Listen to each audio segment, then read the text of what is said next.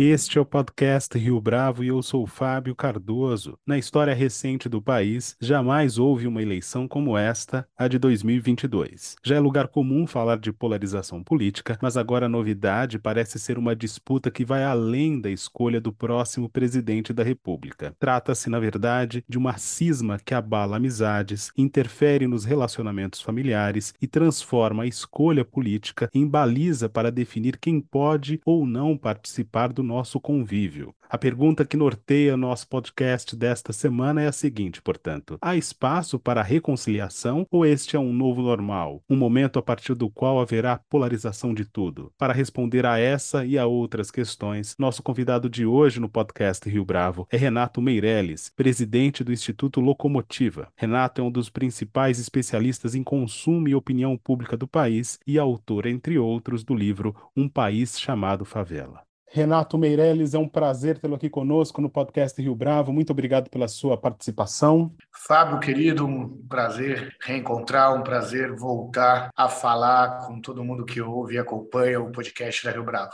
Minha primeira pergunta é a seguinte, Renato: os institutos de pesquisa saíram, de um modo geral, bastante chamuscados do primeiro turno, mas eles conseguiram capturar uma questão que é patente na sociedade brasileira, que é a divisão que os meios de comunicação têm chamado de polarização política. Você se recorda de ter visto o país tão dividido na sua história recente, ou melhor dizendo, desde a redemocratização? Vamos lá, Fábio. Tem dois Renatos que vão responder essa sua pergunta. Né? Do ponto de vista do Renato, analista político, é, eu não me recordo. Não me recordo de nenhum período de violência tão grande entre as partes, de nenhum período na nossa história de romper relações familiares, um período que superou inclusive 2018, que já era um cenário de maior polarização. As pessoas estão, comparado a 2018, há mais tempo sujeitas às redes sociais, a algoritmos que incentivam essa briga, essa polarização, esse fla-flu que virou a política brasileira. Agora, o Renato, pesquisador, se recorda disso. Em 2014, o Brasil saiu bastante dividido da eleição, onde um terço votou na Dilma, um terço votou na, no Aécio e um terço se absteve ou votou nulo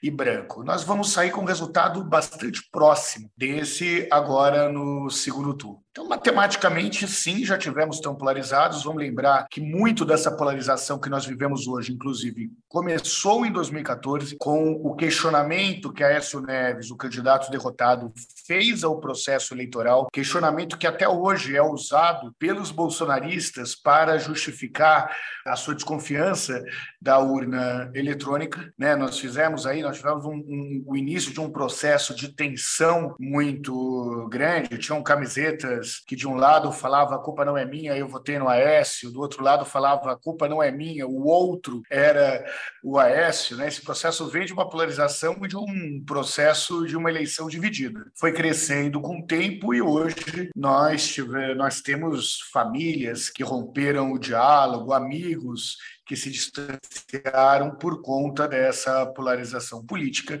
o que aumenta aí o desafio para o próximo presidente da República. Agora, Renato, a despeito de quem vencer a eleição no próximo domingo, depois, no dia seguinte, há espaço para o início de reconciliação ou este é um novo normal, ou seja, um momento a partir do qual haverá polarização de tudo? Fábio, eu sou um cara de fé. Eu quero acreditar que, não que depois da calmaria vem a tempestade, mas nesse caso que depois da tempestade vem a calmaria, com uma preocupação maior dos brasileiros, voltando a ser com um aumento ou não do salário mínimo, com o controle da inflação, com a geração de empregos. São esses fatores vão devem voltar na pauta. Mas a minha fé é, depende muito de como nós sairemos. É, é, de domingo. O que eu quero dizer com isso? Nós teremos um terceiro turno na eleição, ou seja, a parte perdedora irá questionar o resultado das urnas. Esse questionamento terá um efeito nas ruas em passeatas, em tentativas de invasão aos tribunais ou qualquer ação mais violenta no questionamento das urnas. O discurso do próprio uh, do próximo presidente será um discurso para todos os brasileiros ou somente para os eleitores que votaram nele? Esses fatores vão decidir, no limite, como é que será o processo de reunificação nacional. Isso não é um detalhe, nós temos tudo para, eh, se as medidas de reconciliação forem feitas pelo próximo presidente, seja ele Lula ou seja Bolsonaro, ou seja, não ter nenhum tipo de questionamento das urnas, ter uma narrativa do candidato eleito que se dirija a todos os brasileiros, não temos um terceiro turno violento. Se isso acontecer, nós, nós teremos um processo de reconciliação nacional impulsionado aí pela Copa do Mundo. Se o Brasil for campeão, então vai ficar muito mais fácil. Agora, se o candidato vencedor não se dirigir a todos os brasileiros, se o candidato derrotado não confiar e apoiar o resultado das urnas. E se por acaso pintar um 7 a 1 aí, nós teremos uma dificuldade de antecipar a reconciliação nacional. Você mencionou o fator futebol, eh, Renato, e curiosamente em 2014, que foi o ano do fatídico 7 a 1, esse 7 a 1 antecipou ou veio antes da eleição mais polarizada na história até então, em 2014. E agora a gente tem, curiosamente, o processo inverso. A eleição vem antes da Copa do Mundo. Você acredita que a seleção brasileira tem condições, mesmo com a vitória, de tornar esse ambiente favorável para essa reconciliação? Eu estou perguntando isso porque em 2018 havia dúvidas a respeito da torcida ou não para a seleção por conta da camisa amarela, que ficou muito vinculada aos protestos políticos de 2015 e 2016. Qual é a sua leitura a respeito disso, Renato? É, a relação entre a Copa de 2014 e agora, e a utilização ou não da camisa amarela da seleção brasileira, acho que depende muito de quem ganhar a eleição. Na eventualidade do incumbente ser reeleito, ou seja, de Bolsonaro continuar sendo presidente da República, é, é possível que uma parte que não votou no Bolsonaro ainda se resista em usar a camiseta amarela da nossa seleção. Tanto que nós nunca tivemos uma venda de camisetas azuis como nós estamos tendo hoje. No entanto, se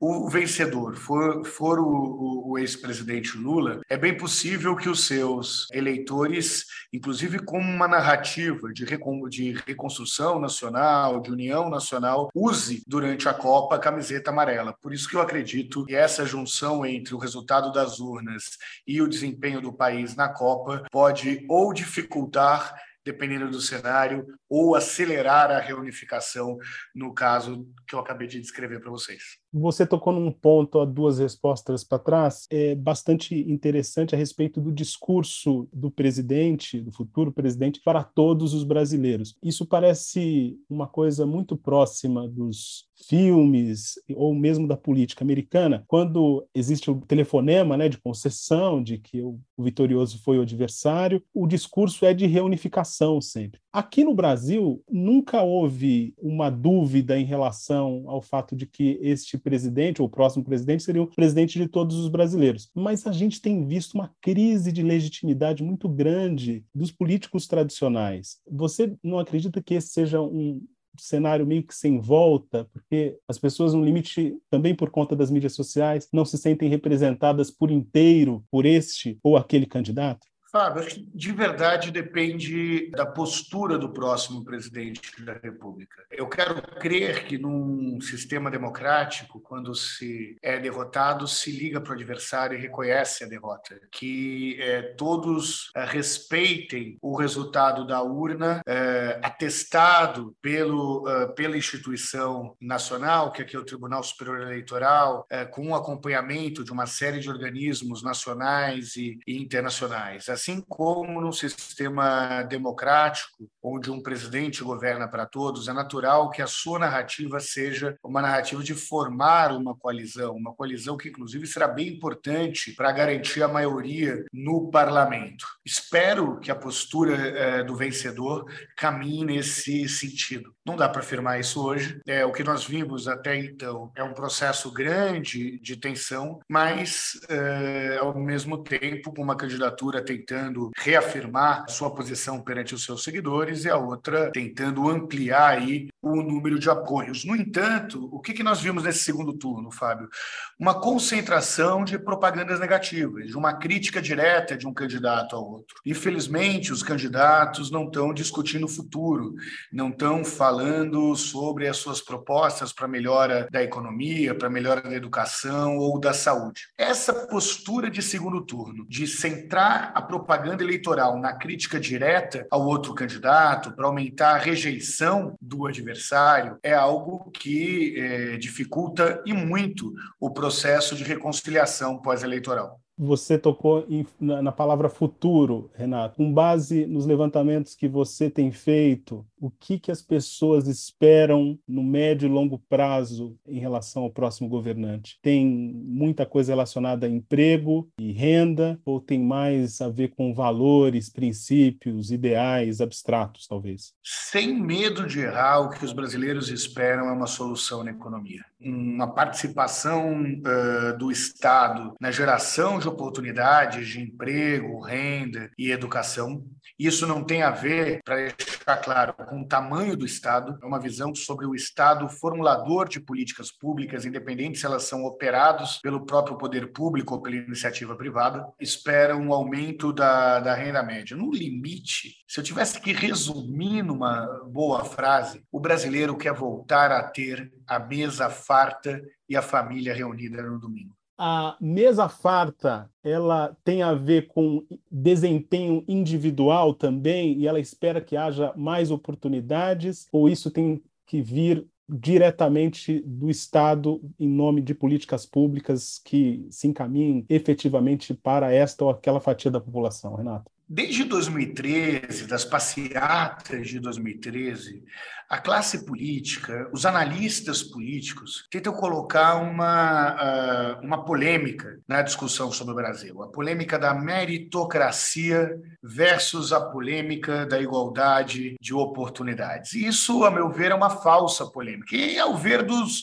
brasileiros, que nós há 20 anos pesquisamos também, o brasileiro acredita sim na meritocracia. Ele acha correto que quanto mais ele trabalhar, mais longe ele vai, melhores condições para sua família ele consegue gerar. Mas ele também acredita que vive num país desigual, onde os mais ricos das famílias mais tradicionais têm muito mais oportunidade do que. Se todos nós sabemos que a meritocracia só funciona de verdade se todos saem do mesmo lugar. Se é, um atleta, quando é jovem, tem que trabalhar para pagar a sua chuteira, não tem condições de ter um treinamento, não faz parte de nenhum tipo de, de clube, ele eh, vai ter que se esforçar muito mais para ser um jogador de futebol de sucesso do que um brasileiro que desde cedo conseguia estudar, tinha uma boa alimentação, era acompanhado por médicos nutricionistas, que tinha um professor dedicado a ele no clube. Ou seja, é condição para o mérito todos largarem juntos. Se você larga na frente, você ganhou porque queimou a saída, não porque você necessariamente se esforçou mais do que o seu adversário. É isso que o brasileiro acredita. O brasileiro não está nem aí para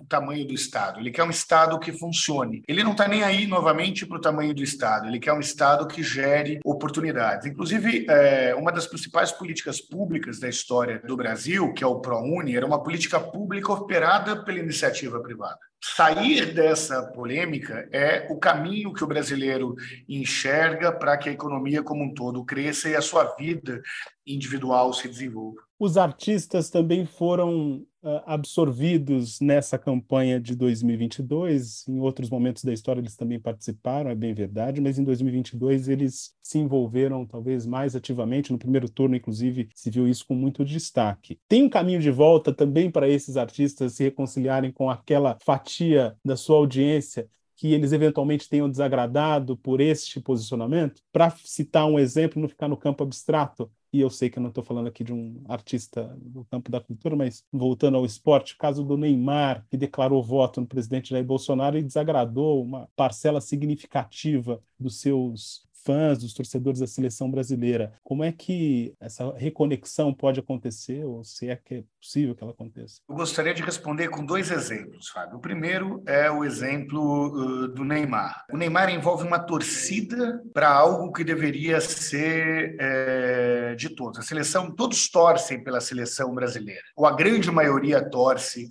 pela seleção brasileira. O Neymar teve na sua carreira uma série de, de atitudes mais polêmicas, problemas relacionados à declaração de, de impostos, é, questões relacionadas à sua à autodeclaração é, racial, que já fazia com que uma parcela do eleitorado não se identificasse com ele. Um eleitorado que torce para a seleção brasileira. Agora, para mim, isso não, não, será tão forte se ele for o artilheiro da, da Copa e o Brasil sagra campeão. Acho que isso facilmente será esquecido pelos torcedores brasileiros se ele tiver um bom desempenho da Copa. O outro exemplo que eu gostaria de levantar é o exemplo da Anitta. A Anitta fez, é, tomou uma posição que está em sintonia com a maioria dos seus seguidores. A Anitta não representa uma seleção, como o caso do Neymar, mas ela é uma artista brasileira em grande exposição no, no Brasil e no mundo, mas tem uma relação de fã diferente do que o jogador de futebol que representa a seleção como um todo teria, né? O, o Neymar é uma estrela é, nacional por ser da seleção, não por ser jogador de um time de futebol né, mas sim por jogar na seleção brasileira. São contextos diferentes na história de reconciliação da celebridade com o seu público. Agora, tem algo que precisa ficar claro: a capacidade do artista é muito maior em tirar voto de um candidato do que em trazer votos para o seu candidato. Os artistas têm uma capacidade muito grande na desconstrução da imagem do candidato adversário, muito maior do que efetivamente levar os seus fãs a votarem em A ou a votar em B. Renato Meirelles, foi um prazer tê-lo aqui conosco no podcast Rio Bravo. Muito obrigado pela sua entrevista mais uma vez. Fábio, prazer enorme estar aqui com vocês. Para mim é um privilégio conversar com o podcast da Rio Bravo. E esta foi mais uma edição do podcast Rio Bravo. Ouça, comente e compartilhe. Gostou da experiência? Nós da Rio Bravo estamos aqui para lhe oferecer o conteúdo mais adequado para a sua melhor tomada de decisão. E no site www.riobravo.com.br você conhece mais a respeito da nossa história. No Twitter, o nosso perfil é @podcastriobravo.